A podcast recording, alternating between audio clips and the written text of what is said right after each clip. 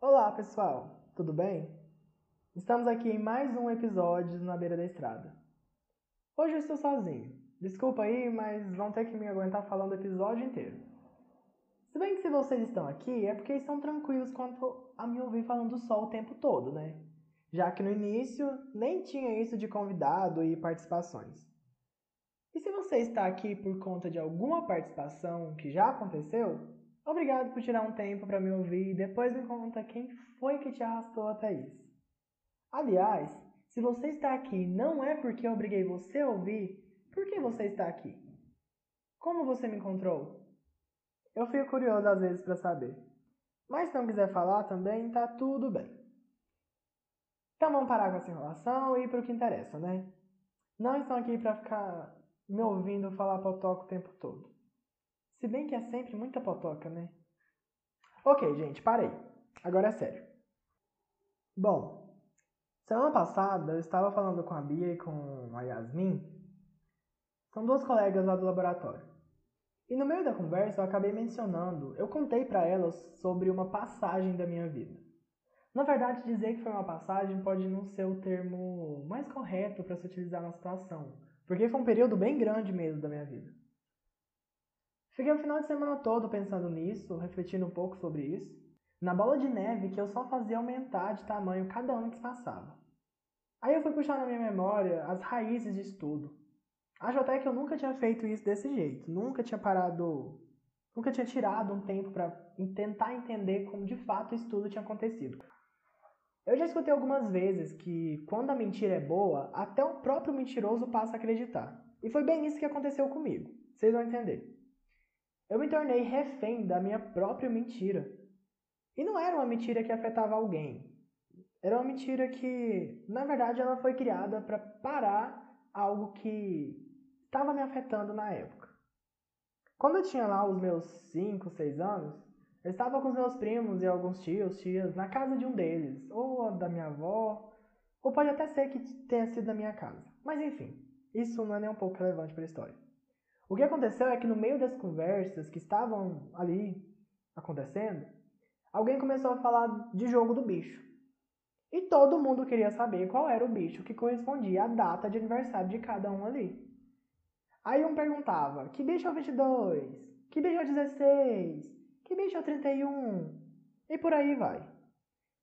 Aí eu, uma criança como qualquer outra que ali estava, fui logo e perguntei: Pai, pai, que bicho é o 24? E foi então que tudo começou. Porque, bom, a resposta para essa minha pergunta vocês já sabem qual é. Meu pai tentou dar uma de que tinha esquecido, não sei se ele queria me privar do que viria a seguir, ou se ele mesmo tinha medo de dizer 24 é o viado, por achar que isso era ruim e ele não queria ter algo ruim ligado a seu filho. Mas eu insisti muito e ele acabou tendo que falar, porque criança quando insiste demais sabe, né? Às vezes acaba tendo que ceder. E assim que ele disse 24 é o viado, a vida daquela criança que, assim como as outras, apenas estava curiosa para saber o nome de um animalzinho, virou um riboliço. Foi o pontapé para uma das coisas que mais marcou minha infância. A partir daí, eu ouvia piadas sempre que estava com os meus primos. No meio de qualquer brincadeira, alguém em algum momento acabava soltando. Diógenes, o 24 do viado. Ele é um viado. Ele é o 24. Ele é o 24 viadinho.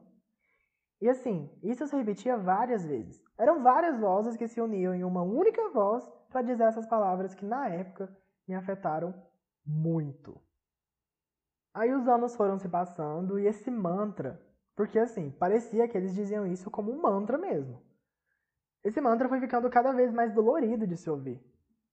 Aí na escola, comecei a ter medo de dizer meu aniversário, porque eu já sofria muito bullying ali. A última coisa que eu queria era que aquelas pessoas descobrissem a data verdadeira do meu aniversário. Vai saber o que eles iam fazer com essa informação. Eu tinha medo, eu sentia um pavor enorme só de pensar isso acontecendo. Foi então que eu decidi que meu aniversário seria no dia que eu queria. Não importava o que os documentos diziam. A partir daí, meu aniversário seria no dia 23 de março e nada mudaria isso. Eu tinha mais ou menos uns, uns 9, 10 anos quando eu tomei essa decisão de mentir meu aniversário para evitar que eu fosse chamado de viado. Eu comecei até a rasurar alguns documentos não muito importantes, como carteirinhas de escola ou do transporte. Qualquer coisa que mostrava minha real data de aniversário, eu ia lá e rasurava. Aquilo que eu entendia que não podia fazer isso, um documento muito importante, deveria ficar guardado lá no fundo, naquela gaveta mais escondida do guarda-roupa. Eu segui alimentando essa mentira, ó, por anos. Muitos anos mesmo.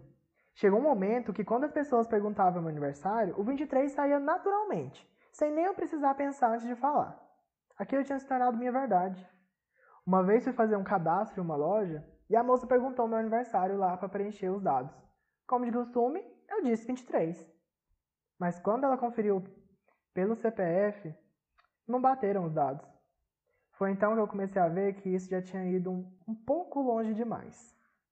Mas antes de falar de quando eu decidi pôr um fim nessa loucura, deixa eu contar mais um pouco para vocês. Pouquíssimas pessoas durante esse período sabiam a verdade. Os meus primos que causaram esse trauma já tinham na cabeça que meu aniversário era dia 23. Tias, tios, amigos, muito próximos, todo mundo eu fiz uma lavagem cerebral na cabeça deles e todo mundo achava que era dia 23. Até eu, né? Na época da inscrição pro Enem, acho que no ano de 2013, quando eu estava no segundo ano do ensino médio. Eu ainda não tinha internet lá na fazenda. Então, eu fui para casa de uma amiga depois da aula para poder fazer a minha inscrição. E aí preenche daqui, preenche dali. Chegou a hora de colocar a data de aniversário. E meu Deus, ela estava do meu lado. E ela não pretendia sair. Ela ia ver eu escrever a data do meu aniversário. Ela ia descobrir. Foi então que eu tive que abrir o jogo com ela. Até hoje eu lembro da sensação que foi falar a verdade para ela. Larissa, se você estiver me ouvindo, você lembra desse dia? Depois desse dia, tinha mais alguém no mundo que sabia a verdade. E ela guardou esse segredinho por muito tempo. Na verdade, ela contou para a mãe dela, mas faz tudo bem. A mãe dela não ia fazer nada com essa informação, não ia fazer nada comigo.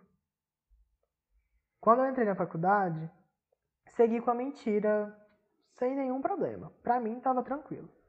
Até porque para mim aquilo já nem era mais uma mentira, né? Aquilo tinha se tornado a minha realidade, era a minha verdade.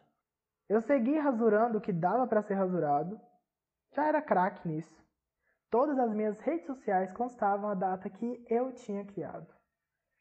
Tava tranquilo viver assim não estava afetando ninguém e na minha cabeça tinha servido como escudo durante todo esse tempo. Por que, que eu ia parar? Mas aí, quando teve aquele episódio na loja, eu comecei a sentir que já tinha dado.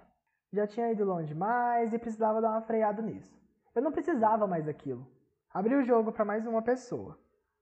Nossa, quando eu falo abrir o jogo, até fica parecendo que era uma coisa muito absurda, né? Mas enfim, eu contei pra Pamela mas ela ainda era a única ali que sabia disso. Pouco tempo depois, eu resolvi tirar a máscara. Sim, gente, eu adoro um drama, então vou permanecer com o termo tirar a máscara. Eu fui nas minhas redes sociais e botei logo a data de verdade. Isso foi bem próximo do meu aniversário, então quando a galera viu aquilo, eu recebi uma chuva, quase que uma tempestade de mensagens e áudios perguntando o que tinha acontecido. Alguns achando que tinha se enganado todo esse tempo, e outros até mesmo um pouco chateados por terem sido enganados por mim. Muita gente da minha família ficou confuso com isso. Vieram dar uma de desentendidos. Quando contei por que de ter feito isso, muitos disseram que eu tinha exagerado, que era bobeira. Eu não precisava ter ido tão longe. E sim, vou concordar com eles que era uma bobeira. Mas por que essas mesmas pessoas que agora diziam que era uma bobeira não tentaram impedir o bando de moleque à toa que me levou a fazer isso? Ai, gente, eu vou, eu vou te contar, viu? Falar desse assunto me fez perceber que eu guardo uma magoazinha de um povo aqui. Eu acho bizarro isso tudo o que me aconteceu. Eu era uma criança que sozinha foi em busca de escapar de todo esse tormento. Minha mãe sempre tentou me proteger, ela ia de frente com esses merdinhas que estavam ali me atormentando. Meu pai algumas vezes fazia o mesmo. Mas foi preciso eu lutar com minhas próprias forças para conseguir escapar disso, para achar um jeito de não me sentir incomodado com tudo isso que me falavam que na época eu achava que era algo tão ruim. Hoje, se alguém me chama de viado, eu digo é obrigado. Mas aquela criança ainda não entendia isso. Aquela criança ela não entendia que um número, uma palavra, não eram capazes de definir o que ela ia ser. Também não sabia que aquele viado que ele se referiu não era algo ruim. Eu poderia começar a falar da influência do machismo, de preceitos homofóbicos que estão atrelados a essa história, que, assim, claramente estão ligados a essa história. Dava para eu ficar um tempão aqui falando disso. Mas eu acho que eu vou encerrar por aqui. Acho que vai ser mais interessante vocês usarem essa história para refletir sobre isso. E claro, se quiserem, podem vir trocar uma ideia. Vou adorar falar com vocês. Então é isso. Chegamos ao fim de mais um Na Beira da Estrada. Talvez eu tenha cortado algumas partes por ter dito umas coisas bem pesadas sobre algumas pessoas. E apesar de parecer uma besteira, isso é algo que eu vivi e me marcou. Meio que dava para ter evitado, né, gente? Bastava algumas pessoas terem agido, mas assim, como eu disse, para eu não precisar cortar de novo algumas coisas que eu falar, é melhor eu parar por aqui. E eu quero agradecer você que esteve até aqui me ouvindo. Agradeço a todos vocês que vêm me apoiando e permitindo que eu entre nas suas casas ou trabalho para ocupar um pouquinho do seu tempo. E é aquela história. Caso alguém queira participar de algum episódio no futuro, ou apenas dar sugestões, xingar ou fazer um elogio, é só mandar uma mensagem. E se você que está aí do outro lado se juntar a mim, a gente fazer uma parte 2 dessa história. Se a gente dar uma continuidade falando daqueles assuntos que eu mencionei, mas que eu não aprofundei aqui. Pensa bem. Acho que vai dar bom, viu? Fiquem bem. Até semana que vem, assim eu espero. E beijos!